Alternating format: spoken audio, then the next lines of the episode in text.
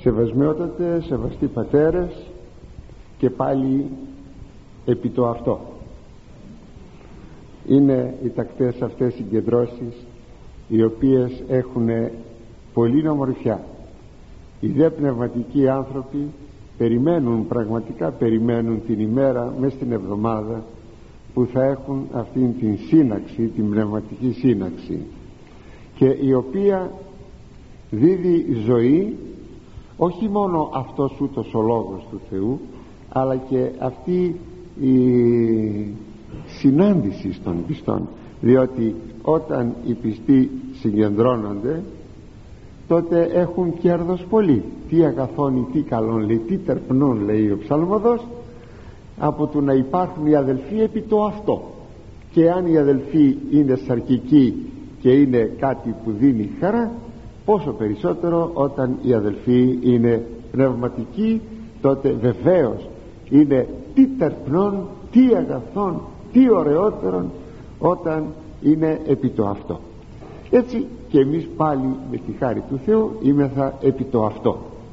Και με τις ευλογίες σας συνεχίζουμε από το βιβλίο της Σοφίας Σιράχ να δούμε τι σήμερα έχει να μας πει ο Λόγος του Θεού βρισκόμενοι, ευρισκόμενοι στο 21ο κεφάλαιο τέταρτον στίχων διαβάζουμε το χωρίο καταπληγμός και ύβρις ερημόσους πλούτων ούτως είκοσι περηφάνου ερημοθήσετε δηλαδή βιαιοπραγίες και αλαζονίες καταστρέφουν τον πλούτον.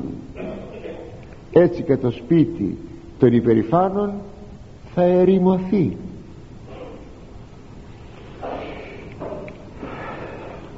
Ο Ιερός Συντάκτης έρχεται σε ένα άλλο θέμα σε σχέση με τα προηγούμενα που λέγαμε την περασμένη φορά περί αμαρτίας ενθυμίστε. Και όπως έμαθα ότι σας είχε εντυπωσιάσει το θέμα αυτό το περί αμαρτίας. Είναι ένα πολύπλευρο θέμα το οποίο δεν μπορεί να μας αφήνει αδιαφόρους. Τώρα ο Ιερός Συντάκτης ο Σοφός Σιράχ έρχεται σε ένα άλλο θέμα. Γίνεται αναφορά στη συμπεριφορά του αλαζόνος ανθρώπου.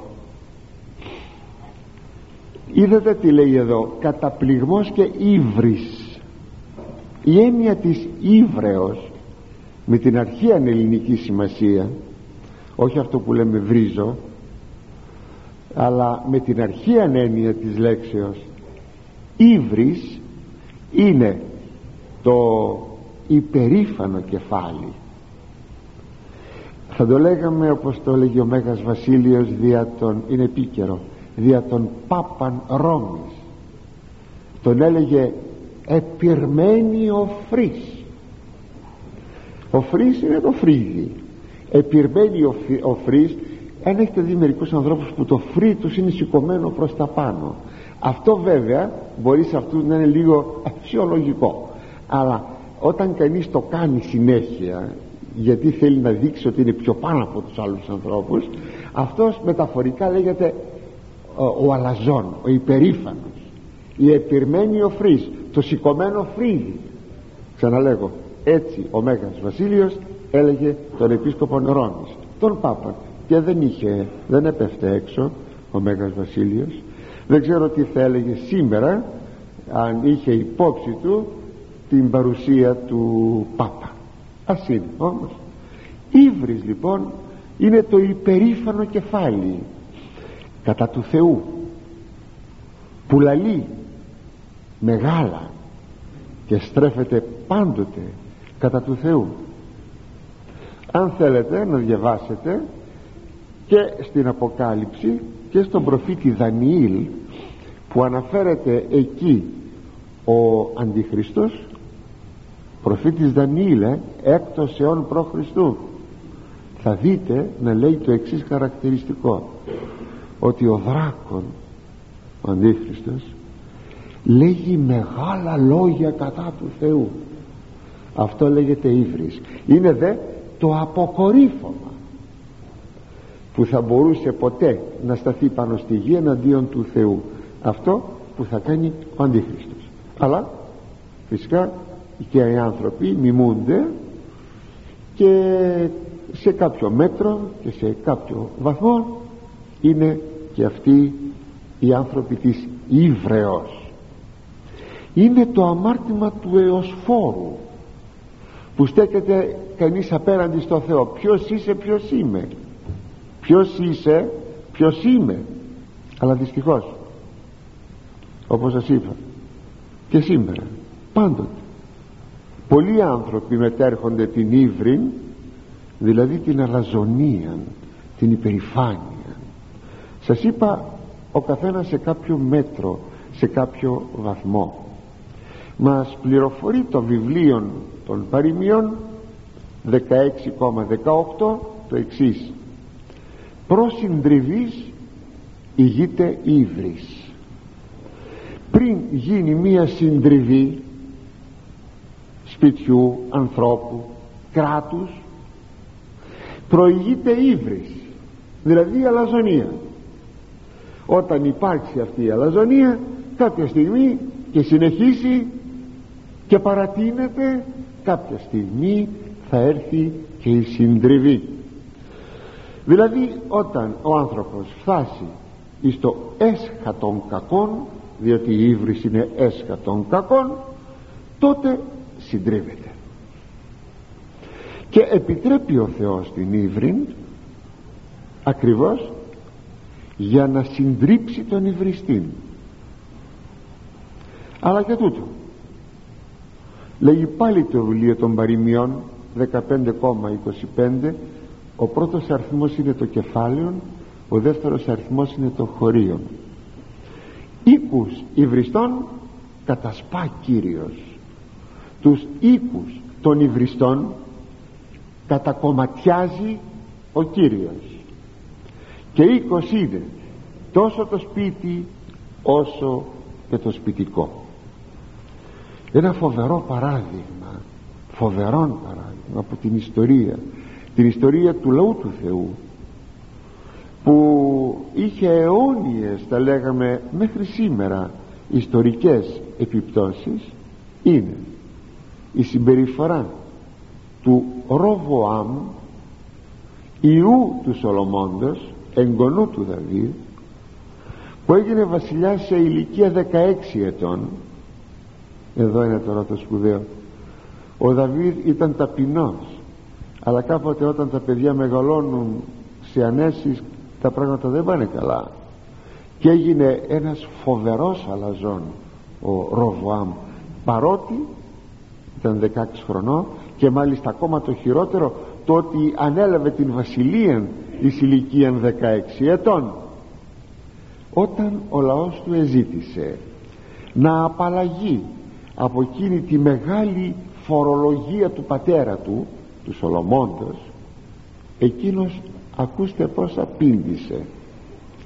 Ο πατήρ μου ευάρινε τον γλιόνιμον και εγώ προσθήσω επί των γλιόνιμων δηλαδή ο πατέρας μου βέβαια κλειός είναι κάτι που σφίγγει είναι ο ζυγός είναι η φορολογία εμπροκειμένο είναι η φορολογία ο πατέρας μου ευάρινε βέβαια την φορολογία και εγώ θα προσθέσω βάρος στο βάρος της φορολογίας του πατέρα μου.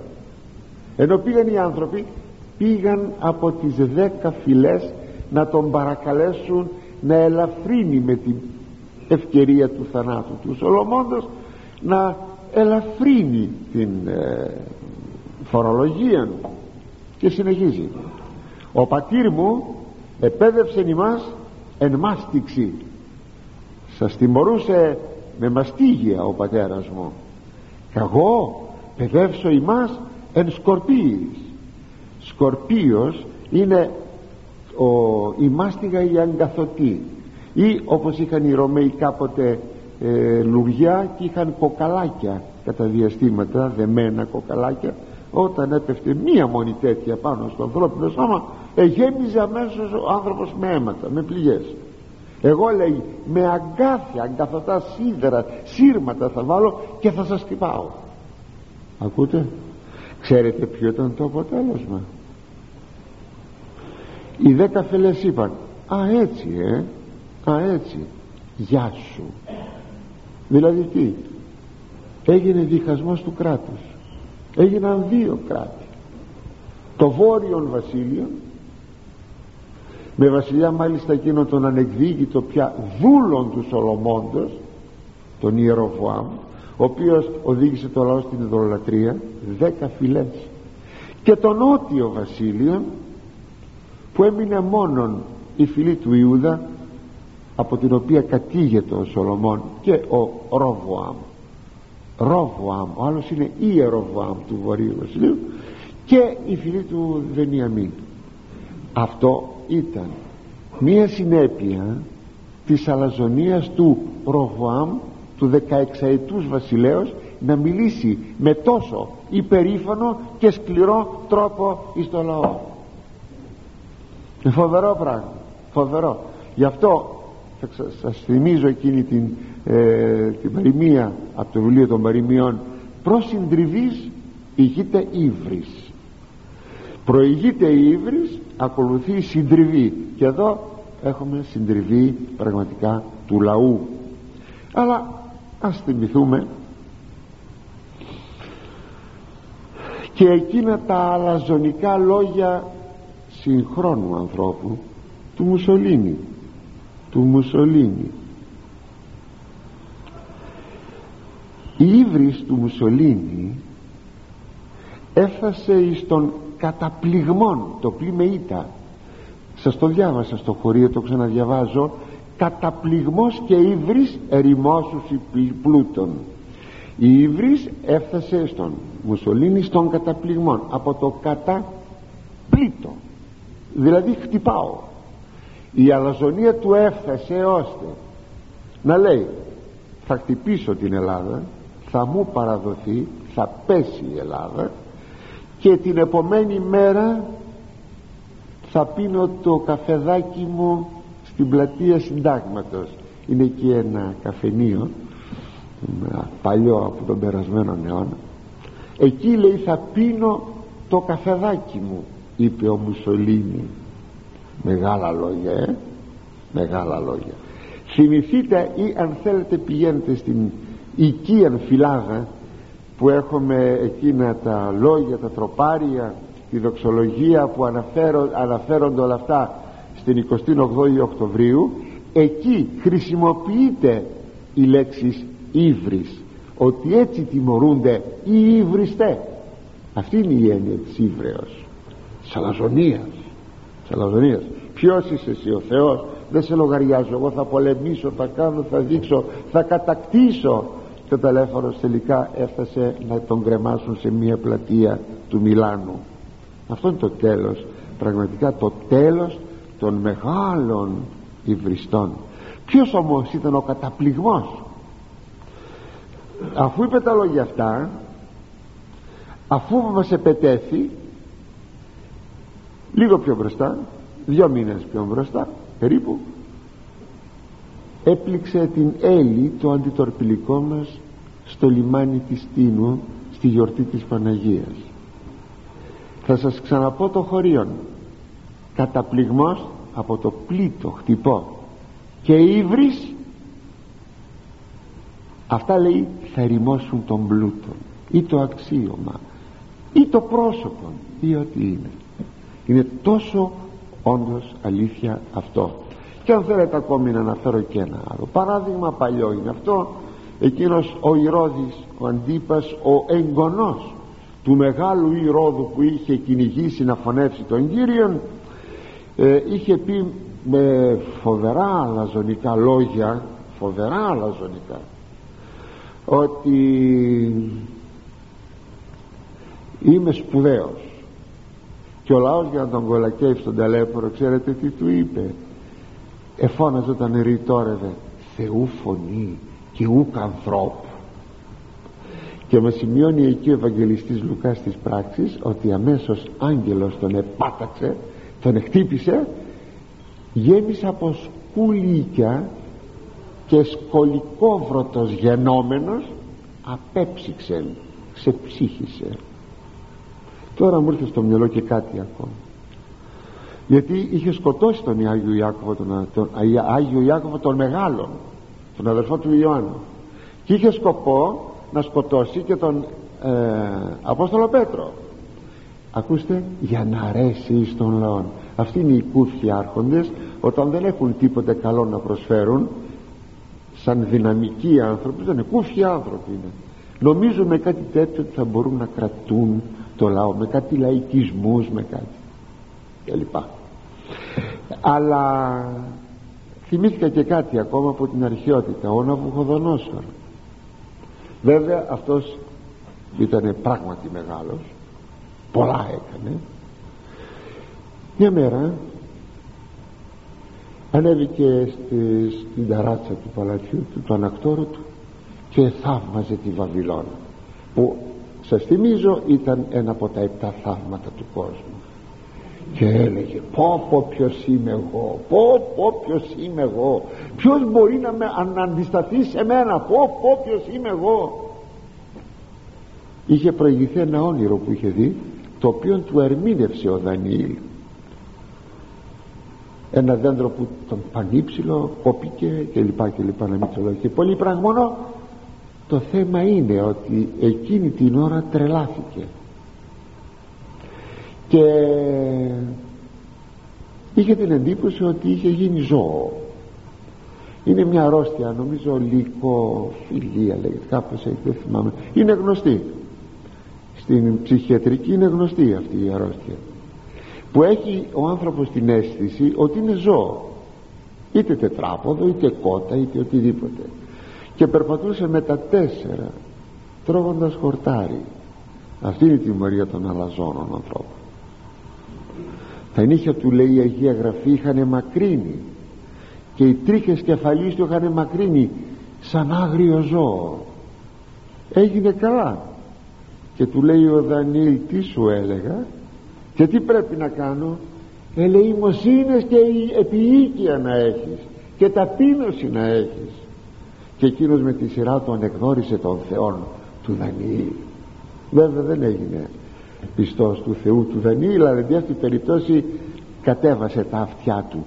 Είδατε τι θα πει αλαζονία; Γι' αυτό ο λαός λέγει μεγάλη μπουκιά φάε μεγάλο λόγο να μην πεις αγαπητοί μου προσοχή. Ταπείνωσης και πάλι η Αγία ταπείνωσης και πηγαίνουμε στον επόμενο στίχο. Τον πέμπτον. Δέησης πτωχού εξτόματος έως σωτίον αυτού. Και το κρίμα αυτού κατά σπουδήν έρχεται. Η απόδοση. Η δέησης που βγαίνει από το στόμα του φτωχού φτάνει ως τα αυτιά του Θεού και η δικαιοσύνη φτάνει καλπάζουσα είναι η κατάσταση, κατάσταση του πτωχού που περιφρονείται μεν από τους ανθρώπους όχι όμως και από τον Θεό. Γι' αυτό η δέησης του πτωχού φτάνει στα αυτιά του Θεού όπως λέγει ο ψαλμοδός.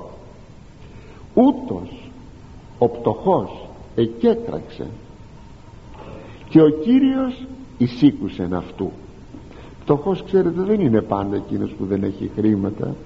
Είναι και για πολλούς άλλους λόγους μπορεί να είναι πτωχός ή τουλάχιστον να λέει τον, τον εαυτό του φτωχό. Ότι εγώ πτωχός είμαι και πένις που λέει ο Δαβίδ. Έτσι ούτως ο πτωχός εκέκραξεν και ο Κύριος εισήκουσεν αυτού και εκ πασών των θλίψεων αυτού έσωσεν αυτόν. Γι' αυτό ο Δαβίδ έλεγε εγώ είμαι φτωχός και τον άκουσε ο Θεός. Δύο κόμινος και πολλά άλλα γι' αυτό και ο Απόστολος Παύλος έλεγε όχι τώρα πτωχίαν αλλά παθήματα θλίψεις, παθήματα. Γιατί λέγει με τα παθήματα και τις θλίψεις θα αποκτήσουμε περισσότερο πλούτο από τη χάρη του Θεού. Πού να τα καταλάβουμε εμείς αυτά; Αυτά δεν είναι ψηλά γράμματα. Είναι υψηλά γράμματα. Είναι υψηλά. Αλλά θα λέγαμε Να το πάρουμε από πλευράς ε, ηλικής ανεπαρκίας Πτωχός. Δεν έχει χρήματα. Αλλά κάθε πτωχός μπορεί να εισακουστεί από τον Κύριον. Η πτωχία είναι ένα κριτήριο για να γίνει δεκτή η προσευχή του πτωχού. Όχι βέβαια. Όχι βέβαια. Υπάρχουν πολλοί πτωχοί που είναι ασεβείς και πιθανώς και η πτωχία των να οφείλεται εις αυτήν την ασεβιά των στην ασωτεία τους και στην κακοκεφαλιά τους. Πόσοι τέτοιοι φτάνουν γυράσκουν στο δρόμο πεθαίνουν. Ήσανε ευκατάστατοι. Αλλά είχαν φτωχό μυαλό. Είχαν βλάσφημη γλώσσα. Είχαν ασωτεία και πεθαίνουν στο δρόμο γέροι πια άρρωστοι εκεί εγκαταλελειμμένοι ακόμη και από τα παιδιά τους. Αυτή η πτωχία είναι αρεστή στο Θεό. Άπαγε κάθε άλλο. Ο πτωχός Λάζαρος της παραβολής από το Ευαγγέλιο βρέθηκε όπως μας πληροφορεί ο Κύριος στους κόλπους του, Αβρα... του Αβραάμ. Κόλπη, κόλπος θα πει αγκαλιά. Αγκαλιά του Αβραάμ θα πει παράδεισος. Είναι ταυτόσιμες εκφράσεις του παραδείσου στους κόλπους του Αβραάμ δηλαδή στον παράδεισο. Όχι βεβαίως γιατί ήταν πτωχός βρέθηκε στον παράδεισο αλλά γιατί ήταν ενάρετος. Είχε αρετή. Προσέξτε δεν ευθόνησε ποτέ τον πλούσιον. Ούτε τον κατηράτο. Πόσες φορές θα έβγαινε αυτός ο πλούσιος της παραβολής πάντα από το σπίτι του γιατί ήταν στον πυλώνα εκεί δίπλα στην πόρτα τη μεγάλη πορτάρα τους, του όχι του σπιτιού αλλά της αυλής. Η μεγάλη πορτάρα ο, ο πυλώνας. Πόσες φορές θα μπήκε και θα βγει και ο άνθρωπος αυτός ο πλούσιος. Ε, τον έβλεπε ο, ο πτωχός. Θα μπορούσε να του έλεγε έλα ναι τρισάθλιε εσύ που είσαι πλούσιος και τι να πάθεις και τούτα και εκείνα και να σφίγγει το χέρι του σε γροθιά δείγμα εκδικήσεως φοβερό σχήμα αυτό όταν θέλει ένα τμήμα του λαού να εκδικηθεί με αυτή τη γροθιά φοβερών δεν ξέρω εγώ έτσι το αισθάνομαι ε, και να τον βρίζει. Δεν λέει τίποτα παρτά η παραβολή έμενε με υπομονή ο άνθρωπος αυτός με καρτερία και αρετή σε αυτήν την κατάσταση όχι μόνο της πτωχίας αλλά και του πληγιάσματος. Ήταν γεμάτος από πληγές. Εκεί ρηγμένος πεταμένος εκεί στην άκρη του πυλώνος που χόρτενε λέγει από τα ψυχία με αυτά που σκόνει το τραπεζομάντιλο από το τραπέζι και πάμε και το τεινάζουμε. Οι πυρέτε πήγαιναν και τίνεζαν το τραπεζομάντιλο και από εκεί να προσπαθούσε κάτι ο ταλέπορος αυτός, αυτός να χορτάσει αλλά πήγε στον παράδεισο. Επειδή το πτωχός όχι. Είχε αρετή. Ούτε πάλι ο πλούσιος βρέθηκε στον Άδη γιατί ήταν πλούσιος. Όχι. Απόδειξες ότι στον Άδη ο πλούσιος αυτός που πέθανε και αυτός βέβαια γιατί όλοι πεθαίνουμε όλοι πεθαίνουμε στον Άδη διαλέγεται με τον Αβραάμ ο οποίος ήταν και αυτός πλούσιος. Ένας διάλογος μεταξύ δύο πλουσίων. Ο ένας είναι στη Βασιλεία του Θεού στον Παράδεισο ακριβέστερα και ο άλλος είναι εις τον Άδειν μήπως ο πλούτος οδήγησε τον πλούσιον της παραβολής εις τον Άδειν όχι. Τότε πως ο Αβραάμ βρέθηκε ως πλούσιος ασφαλώς πολύ περισσότερο πλούσιος θα ήταν ο Αβραάμ από εκείνο τον πλούσιο της παραβολής. Πως βρέθηκε αυτός εις τον παράδεισον; Τι είναι ακριβώς εκείνο το οποίο φταίει; Ο πλούτος αγαπητοί μου καθεαυτόν δεν είναι κακός. Αφού χορηγός του πλούτου είναι ο Θεός ο οποίος είναι ο απόλυτα πλούσιος ο Θεός η στάση έναντι του η στάση του ανθρώπου έναντι του πλούτου καθορίζει την κατάστασή του. Τι στάση πήρες απέναντι στον πλούτο; Αλαζονεύτηκες. Είπες όλος δικός μου δεν ξεχώρισες για τους πτωχούς αυτό θα πει η στάση έναντι του πλούτου. Όπως και η πτωχία δεν είναι πάντοτε καθεαυτή, καθεαυτήν κακή η πτωχία. Βέβαια δεν είναι επιθυμητή αλλά καθεαυτήν από μόνη της δεν είναι κακή.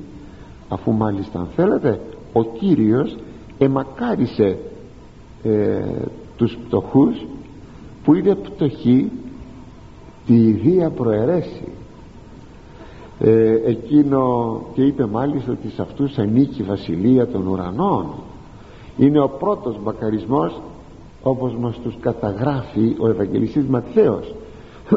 Αλλά το κλειδί βρίσκεται στον Ευαγγελιστή Λουκά. Μακάρι η πτωχή ότι αυτόν εστίν η βασιλεία των ουρανών. Ποιοι φτωχοί; Στο μυαλό να φυλάξω μην πει κανένας ότι είμαι πιστός χριστιανός και πρέπει να είμαι φτωχός στα μυαλά μου. Να φυλάξει ο Θεός.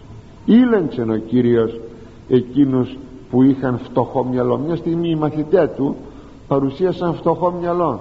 Ακμήν και εμείς σας είναι τι εστέ ο, Θε, ο Θεός θέλει θέλει το μυαλό να παίρνει στροφές. Του χριστιανού να παίρνει στροφές να κόβει, να βλέπει να βλέπει μέχρι την αιωνιότητα. Αυτό όχι. Πολλοί ερμηνεύουν μέχρι σε έναν βαθμό αυτό είναι αλήθεια σωστό. Ο ταπεινός. Μακάρι η πτωχή. Δεν είναι όμως αυτό ακριβώς. Πολλοί σε λέω πατέρες και μεγάλοι λένε ο ταπεινός. Είναι ο φτωχός τη ιδία προαιρέσει διότι στο καταλουκά λέει μακάρι η πτωχή και παρακάτω λέει αλίμονος στους εμπεμπλισμένους στους χορτασμένους που θα πει αλίμονο οι πλούσιοι που χορταίνουν. Κόλλησαν εκεί. Η πτωχία είναι ένα στοιχείο να γίνουμε πνευματικότεροι άνθρωποι. Ρίξτε μια ματιά στην παγκοσμία ιστορία. Και θα δείτε ότι η πτωχία εγέννησε και τους μεγάλους σοφούς και φιλοσόφους. Θα σας πάρω έναν που δεν είναι του δικού μας κλίματος δεν μιλάω για τον Σοκράτη δεν μιλάω για τον ξέρω θα σας πάρω το Βούδα. Του 6ου αιώνα π.Χ. είναι. Πρίγκιψ ήτο. Κάποια στιγμή αφυπνίστηκε. Άρχισε να σκέπτεται τι θα πει ζωή τι θα πει θάνατος. Δηλαδή άρχισε να φιλοσοφεί. Εγκατέλειψε τα παλάτια του και έμεινε πάμπτωος όλοι οι σοφοί ήσαν πτωχοί η πτωχία βοηθάει. Διότι πως να το κάνουμε; Εκείνο που έλεγαν οι αρχαίοι Έλληνες ότι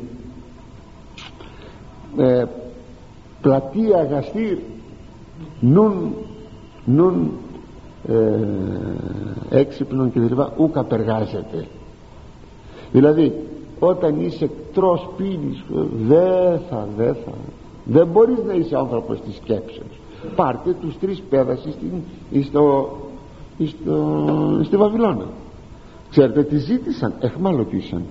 Ζήτησαν να μην τρώνε από τα φαγητά του τραπεζιού του Ναβουχοδονόσορος παρότι εκινδύνευε ο αρχιμάγειρος να, να φωνευθεί από τον Ναβουχοδονόσορα διότι ήταν μια σχολή είχε φτιάξει εκεί ο Ναβουχοδονόσορα από όλους τους λαούς νέοι πανέξυπνοι στο τέλος ξέρετε τι βγήκε. Εκείνοι οι άλλοι από τους άλλους λαούς που τρώγαν και πίναν δεν ήταν πολύ στροφό το μυαλό τους. Έμειναν μόνο ο Δανιήλ και οι τρεις παιδες. Γιατί; Έτρωγαν απλά φαγητά.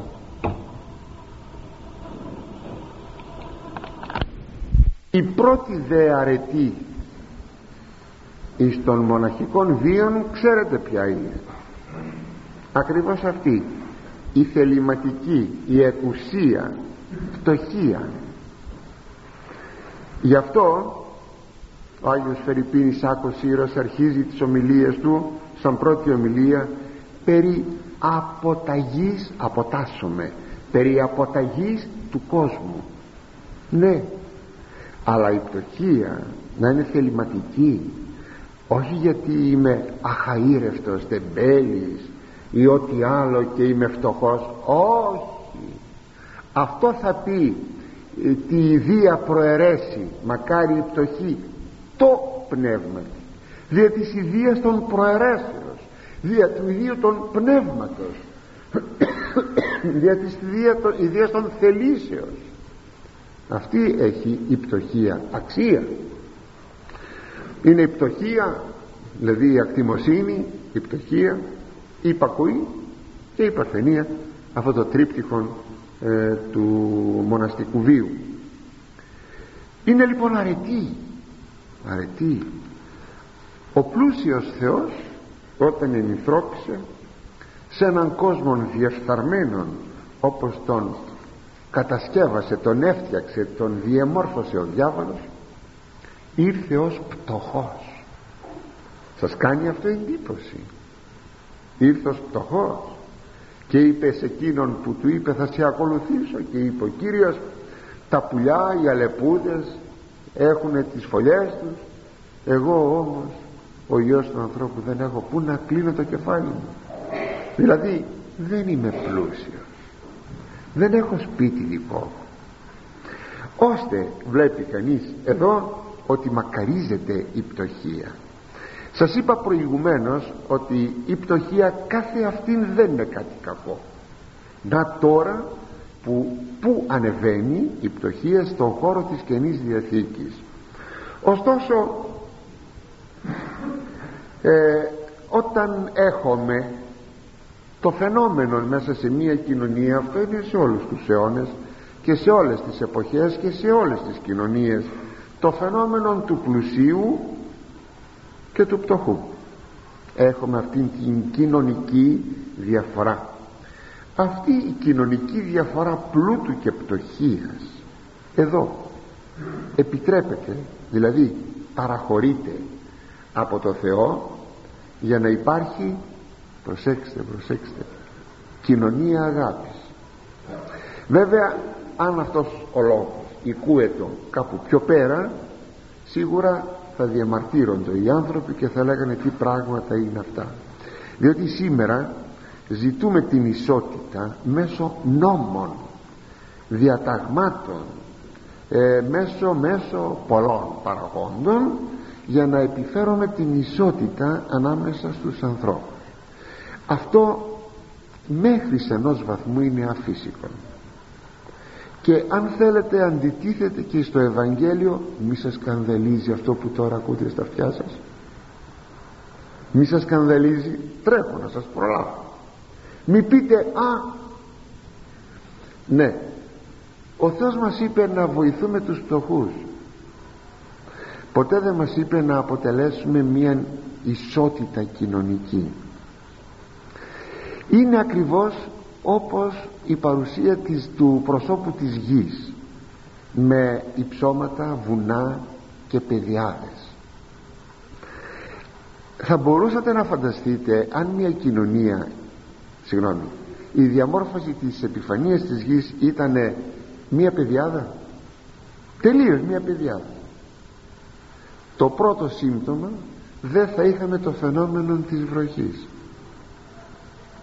και η γη μας δεν θα μπορούσε να κατοικηθεί. Αυτές οι υψομετρικές διαφορές δημιουργούν ποικίλα φαινόμενα που κάνουν ωραία τη γη. Να είναι η θάλασσα τα ποτάμια ή τα δάση τα... και τα ζώα βεβαίως στη συνέχεια.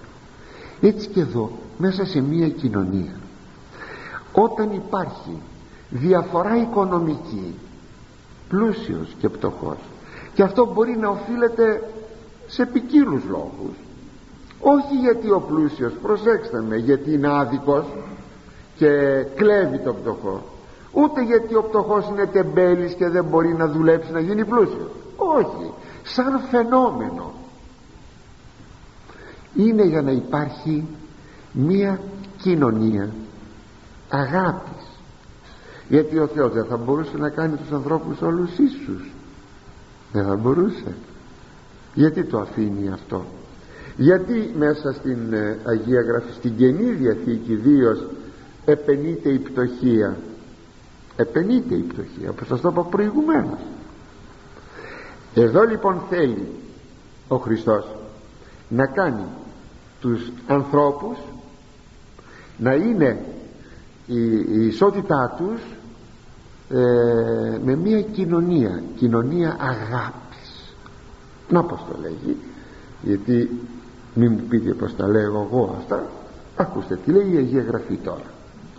Γράφει ο Απόστολος στη Δευτέρα προς Κονηθίους επιστολή του 8,13 εξ ισότητος εξ ισότητος εν τον ίν καιρό το ημών περίσευμα εις το εκείνον ιστέρημα δηλαδή εσείς έχετε περίσευμα εκείνοι έχουν ιστέρημα και μάλιστα οι χριστιανοί της Ιερουσαλήμ οι Εβραίοι. Εδώ έχει και κάτι πολύ σπουδαίο θα το δούμε λίγο πιο κάτω. Ε, ήταν πολύ φτωχοί οι χριστιανοί της Ιερουσαλήμ. Είχαν όμως κάποια ε, ευμάρια οι χριστιανοί της Κορίνθου. Μεγάλη πόλη η Κόρινθος, εμπορική κλπ κλπ. Και λέει εξισότητος για να δημιουργήσουμε μια ισότητα εν των ίν καιρών τώρα το δικό σας περίσευμα στο δικό τους συστέρημα είναι και το εκείνον περίσευμα τι είδους περίσευμα; Πνευματικό περίσευμα το δείτε γέννηται εις το ημών ιστέρημα να γίνει να έρθει να συμπληρώσει το δικό σας ιστέρημα όπως γίνεται όπως γέννηται ισότης πως να εννοήσουμε λοιπόν αυτήν την ισότητα; Ορίστε προσέξτε. Εσάς περισσεύει κάτι γιατί μιλάει για το θέμα της λογίας. Ήταν εκείνη η συλλογή χρημάτων για τους φτωχούς χριστιανούς της Ιερουσαλήμ. Εσάς σας περισσεύουν χρήματα. Δώσετε λοιπόν τώρα εις τους φτωχούς της Ιερουσαλήμ χριστιανούς. Εκείνοι είναι φτωχοί θα δεχθούν με χαρά το ειδικό σας περίσευμα. Όμως εκείνοι είναι πνευματικός προηγμένοι όχι όσο εσείς. Εσείς έχετε πνευματικό ιστέρημα αυτοί έχουν πνευματικό πλούτον. Έτσι λοιπόν αυτοί θα προσεύχονται για σας θα σας θα λένε στον Θεό ό,τι μπορούν για σας οπότε πλούσιοι αυτοί πνευματικός φτωχοί εσείς. Και θα επέλθει μία ισότης μία ισορροπία. Πού να τα φανταστεί κανείς οι, οι σύγχρονες κοινωνιολογίες. Ξέρετε τι είναι οι σύγχρονες κοινωνιολογίες; Τι είναι αυτά που λες τώρα και όπως ακριβώς είναι και με την ιατρική ξέρετε αυτή των βοτάνων και δεν ξέρω τι. Τι μου λες τώρα εγώ θα δώσω εκεί χάπια και χάπια και παθαίνουμε παρενέργειες θέλουμε το έντονο, το γρήγορο, το τώρα. Ε βέβαια δεν είναι λύσης αυτό. Αλλά ακούστε ο Απόστολος Παύλος αναφερόμενος στη λογία τι γράφει ακόμη στους Κορινθίους στη δευτέρα του επιστολή. Ότι η διακονία της λειτουργίας ταύτης ποιας διακονία δηλαδή το να υπηρετώ μια λειτουργία. Ποια λειτουργία, τη λογία.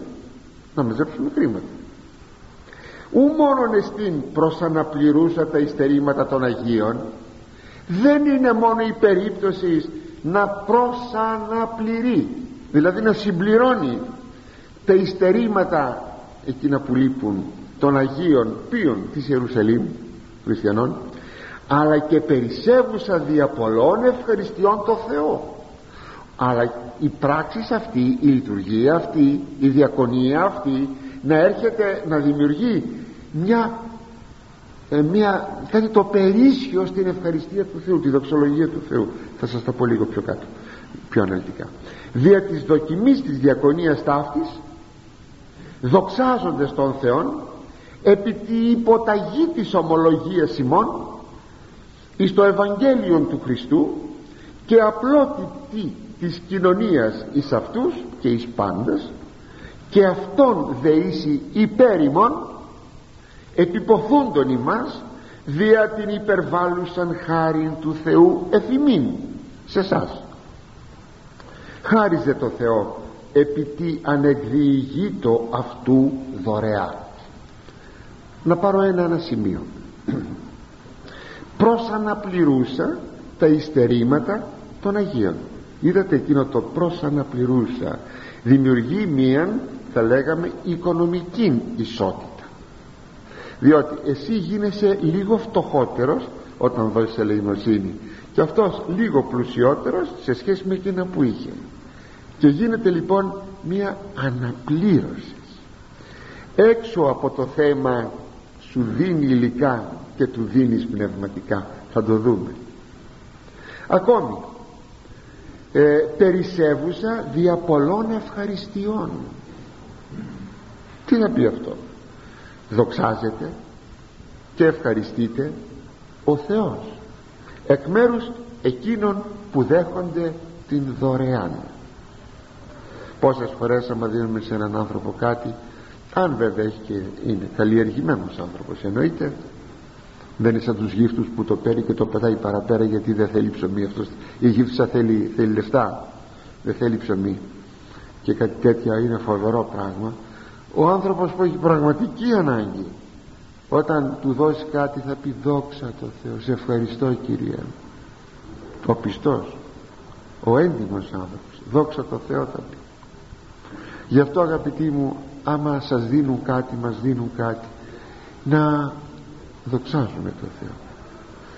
Κάθε προσφορά σας σε εμά εδώ σε εμά στο μοναστήρι όπως πιστεύω σε κάθε μοναστήρι. Ξέρετε είναι μια αποδοχή δοξολογίας. Ναι Κύριε σε ευχαριστούμε. Κύριε σε δοξάζουμε. Και ευχαριστούμε και δοξάζουμε. Ναι. Ακόμα. Τρίτον. Δια της δοκιμής της διακονίας ταύτης. Τι θα πει δοκιμή; Εδώ παρέχεται έμπρακτα η διάθεση της προαιρέσεως. Δοκιμάζεται η προαίρεσης. Αυτό θα πει δοκιμή δια της ελεημοσύνης. Εκείνο που βρίσκουμε συχνά την φράση αυτή. Ήθελα να σε δοκιμάσω λέει ο Θεός. Ήθελα να σε δοκιμάσω. Πάρτε τον Αβραάμ ο Θεός δεν ήξερε τι θα έκανε ο Αβραάμ παρακάτω. Ο Θεός είναι παντογνώστης.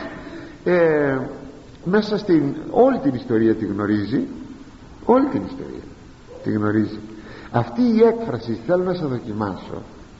Δεν είναι για το Θεό είναι για τα μάτια του ιδίου του ανθρώπου. Όχι για να πιστεί ο Θεός αλλά για να πιστείς εσύ ότι δοκιμάστηκες και βρέθηκες αληθινός βρέθηκες σωστός.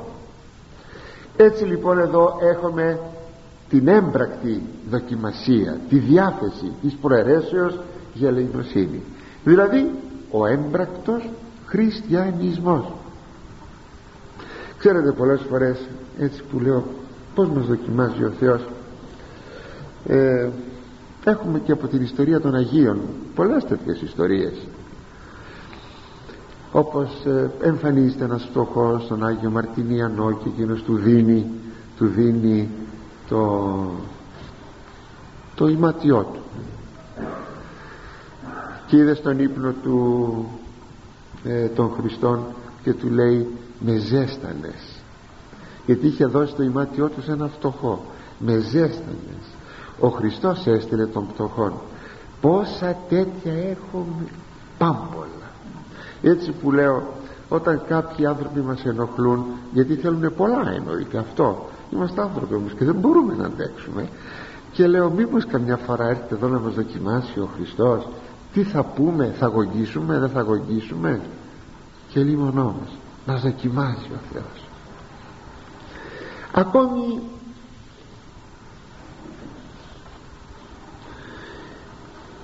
τέταρτο σημείο επί τη υποταγή της ομολογίας ημών εις το Ευαγγέλιο του Χριστού προσέξτε αυτά είναι επιμέρους στοιχεία να καταλάβουμε γιατί ο Θεός επιτρέπει να υπάρχει και ο πλούτος και η πτωχία.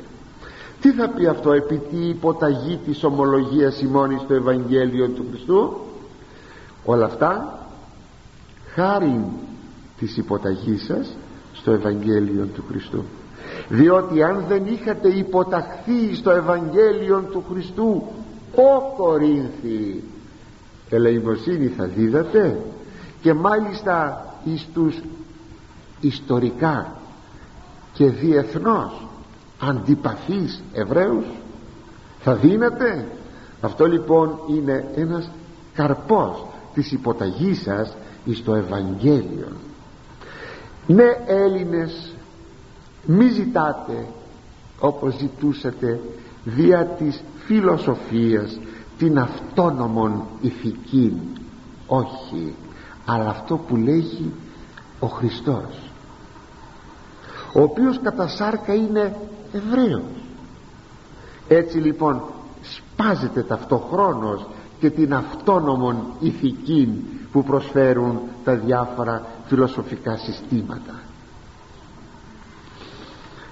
Ακόμη πέμπτον της κοινωνίας εις αυτούς και εις πάντας. Κοινωνία θα πει μετοχή σε ποιους αυτούς τους Εβραίους και εις πάντας όπου αλλού μπορεί να συμβεί να υπάρχει ανάγκη. Τι σημαίνει; Ότι έχουμε εδώ τον κοινωνικό χαρακτήρα της ελεημοσύνης που είναι παιδί της αγάπης της χριστιανικής αγάπης. Δεν έχει καμία σχέση η χριστιανική αγάπη από αυτές τις αγάπες που έχει ο κόσμος και πράγματι εκεί έχουμε την αληθινή ανάπτυξη της κοινωνικότητας.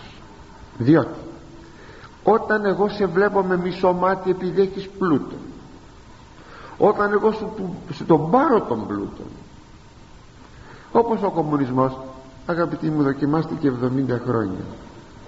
Τι ανέπτυξε; Και μεταξύ των ανθρώπων το μίσος και των ομοειδετών ομοειδετών μετα, μεταξύ δηλαδή οι ομοειδεάτες μεταξύ των. Το μίσος και μόνον το μίσος. Μη μου πείτε κάτι διαφορετικό. Αυτά είναι μαρτυρημένα πράγματα. Την αγάπη δεν την αναπτύσσει κανένα κοινωνικό σύστημα μα κανένα. Μόνο η εν Χριστώ αγάπη. Αλλά δεν δοκιμάστηκε. Δεν ε, πειραματιστήκαμε πάνω σε αυτή. Αυτό είναι το δυστύχημά μας. Ακόμη ένα έκτον. Και αυτόν δεήσει υπερημών και αυτοί που κάνουν δεήσεις για σας προσεύχονται για σας. Ναι όταν ο πτωχός μάλιστα αλλά ο έντιμος ο χριστιανός πτωχός προσεύχεται για εκείνον που του έδωσε κάτι τι λέτε δεν θα ακουστεί αυτό από το Θεό; Δεν θα δώσει ο Θεός χάρη εις εκείνον που έδωσε την ελεημοσύνη του. Σίγουρα. Είναι εκείνο που αλλού γράφει ο Απόστολος Παύλος της κοινωνίας. Όχι συγγνώμη όχι συγγνώμη. Όχι. Ε, να πάμε ε, σε ένα έβδομο σημείο. Διότι πρέπει να πούμε ότι υπάρχει μια κοινωνία όχι μόνο υλικών πραγμάτων αλλά και πνευματικών. Και ένα έβδομο τελευταίο σημείο χάρις δε το Θεό επί τη ανεκδιηγήτω αυτού δωρεά. Εδώ δοξάζει ο Απόστολος Παύλος το Θεό διότι έδωσε αυτό το μέτρο αυτής της κοινωνίας δια της ε, ανισορρόπου θα λέγαμε καταστάσεως κοινωνικής αυτός πλούσιος εκείνος φτωχός και το λέγει σαν προϊόν σοφίας ανεκδιηγήτου του Θεού. Ακούσατε; Σοφίας ανεκδιηγήτου του Θεού.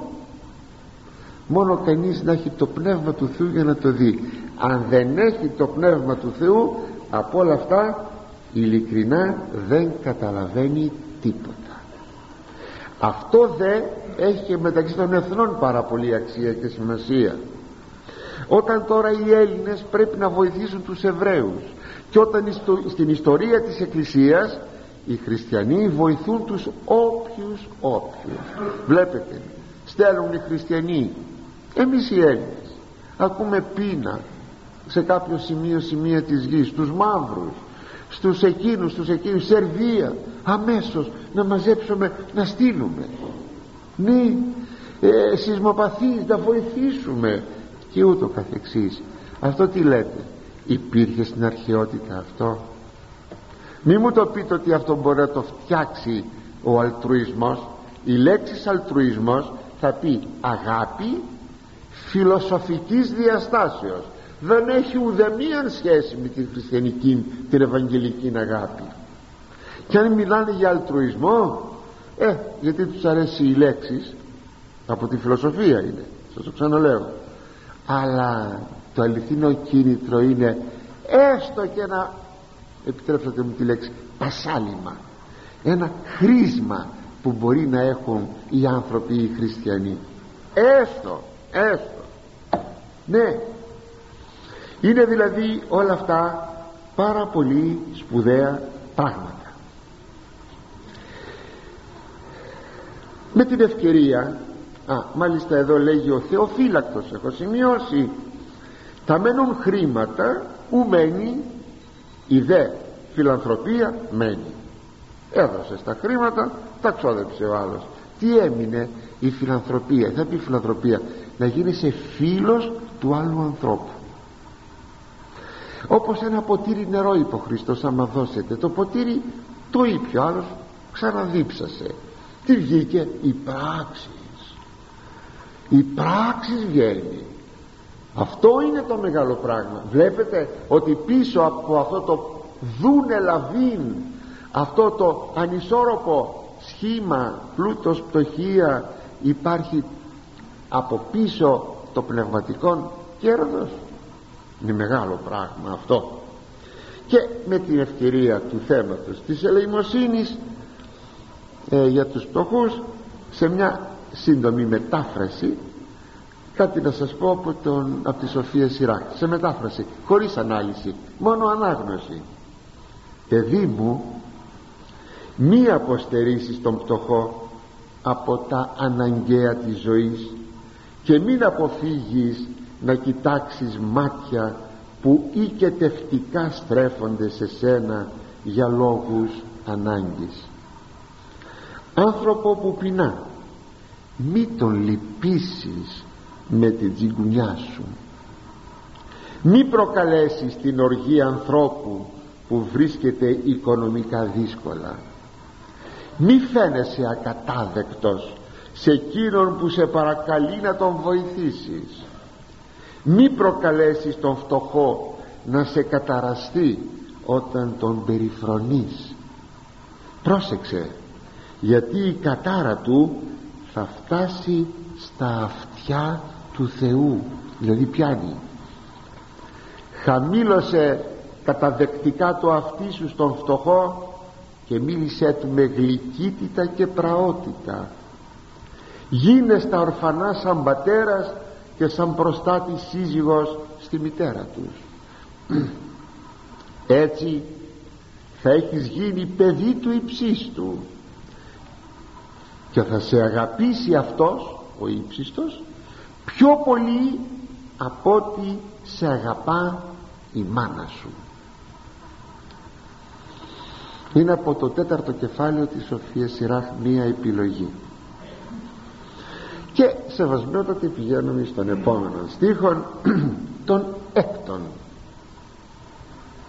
μισών ελεγμών ενίχνη αμαρτωλού και ο φοβούμενος Κύριον επιστρέψει εν καρδία δηλαδή εκείνος που μισεί τον έλεγχο βαδίζει στα χνάρια του αμαρτωλού εκείνος όμως που έχει φόβων Θεού δέχεται τον έλεγχο και θα επιστρέψει με την καρδιά του σε Αυτόν τον Θεό δηλαδή.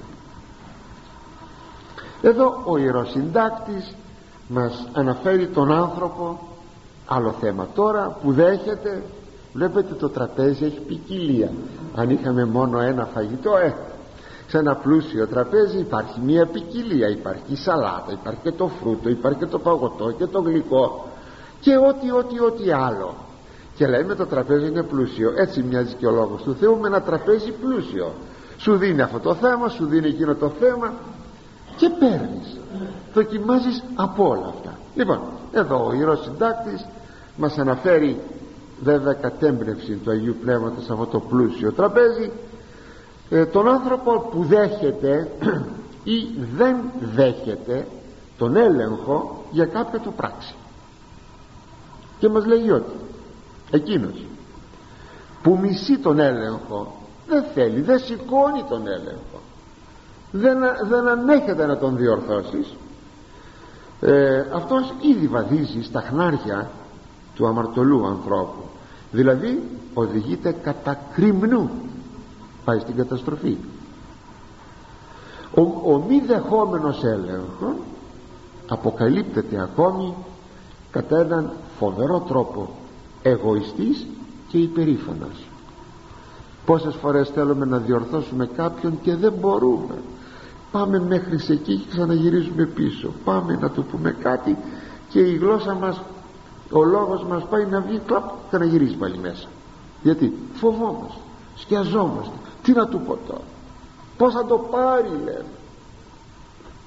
Δεν είναι αυτό εγωισμός και υπερηφάνεια στον άνθρωπο εκείνο που δεν θα ήθελε να δεχθεί την, ε, τον έλεγχο. Μπορεί ο έλεγχος να μην είναι αληθής.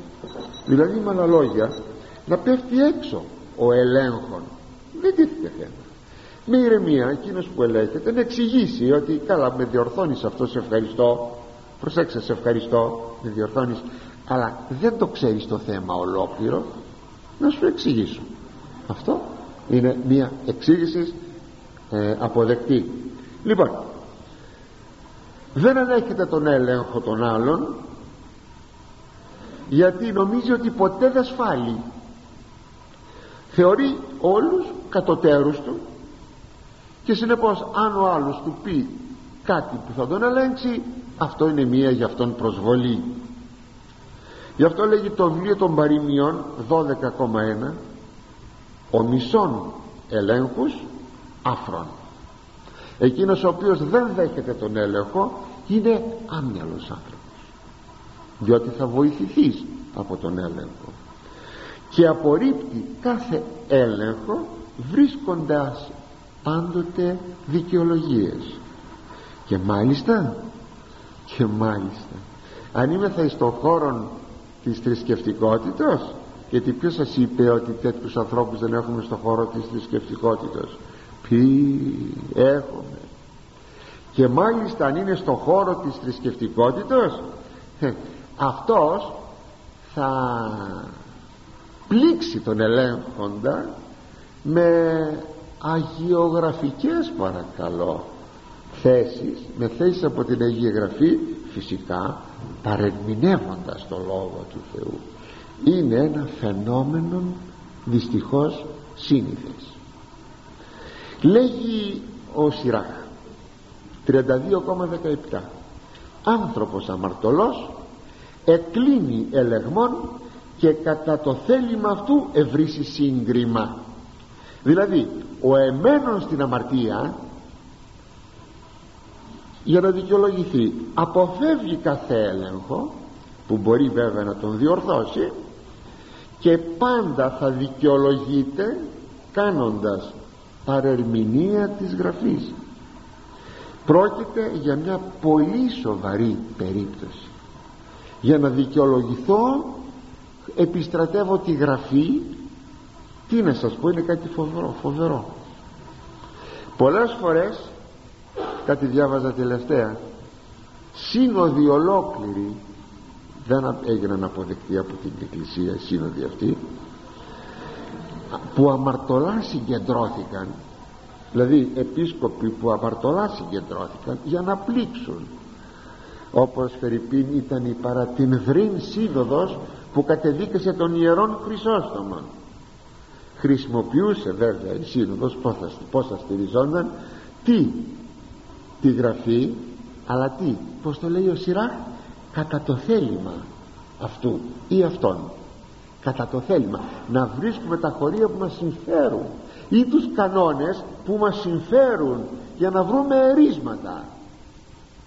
Αυτό το κατά το θέλημα αυτού που λέει ο σοφός Σιράκ είναι πολύ αξιοπρόσεκτο. Διάβαζα τελευταία το βίο του Αγίου Ιωάννου του Χρυσοστόμου. Ο Θεόφιλος Αλεξανδρίας που κίνησε όλη την μνήμη εις βάρος του Ιερού Χρυσοστόμου είχε στείλει στον Ινοκέντιο τον Πάπα Ρώμης που υπερασπιζόνταν τον Χρυσόστομο ολόκληρον λίβελον κατά του Χρυσοστόμου με επιχειρήματα παρμένα από την Αγία Γραφή εδώ πρόκειται περί κακής του τρόπου. Πόσες φορές δεν χρησιμοποιήθηκε